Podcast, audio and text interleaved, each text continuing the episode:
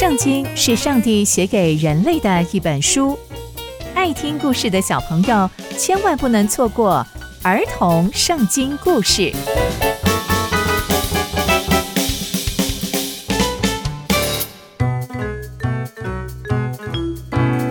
各位亲爱的大朋友、小朋友们，大家好，我是佩珊姐姐。小朋友们，今天佩珊姐姐要跟大家分享的故事是亚伦的杖。亚伦是摩西的哥哥。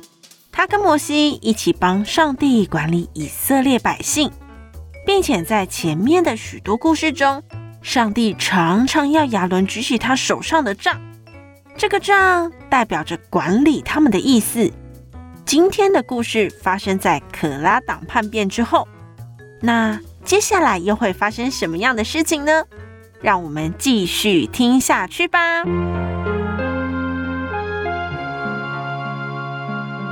上帝跟摩西说：“你让十二支派的领袖各拿出一支杖，总共是十二支杖，并且要把名字写在杖上面。而利未支派的杖，把亚伦的名字写上，拿到会幕里面的法柜前，就是我与你们面对面的地方。我要让我拣选的人的杖发芽。”摩西就照着上帝的话去做了。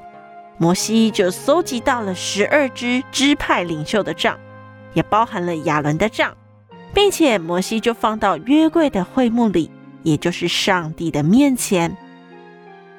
到了第二天，摩西进约柜的会幕去，没想到利未家亚伦的杖竟然发芽，还生了花苞，还开了花，最神奇的是还结了果子。摩西就把所有的账从上帝面前带出来，给以色列众人看。他们看见了，他们个人也把自己的账拿回去。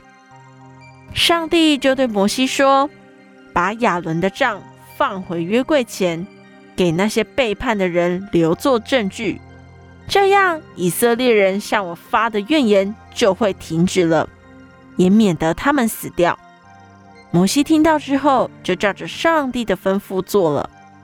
以色列人就对摩西说：“我们要死了，我们要灭亡了。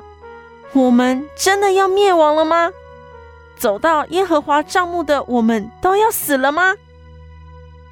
咦，为什么以色列人会有这样的反应呢？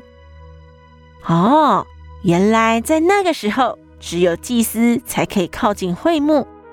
因此，以色列人就认为上帝只让亚伦靠近会幕，但其实上帝的意思是要以色列人不要再抱怨了，因为上帝是让杖发芽的神，更是赐生命的神。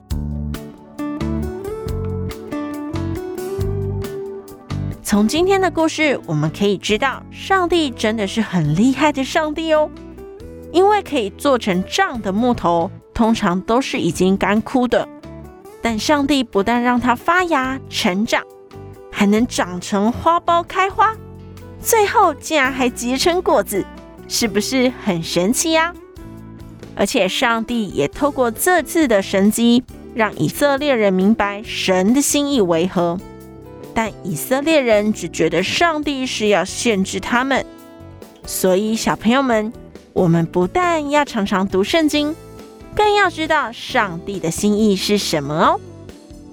刚刚佩珊姐姐分享的故事都在圣经里面哦，期待我们继续聆听上帝的故事。下次见喽，拜拜。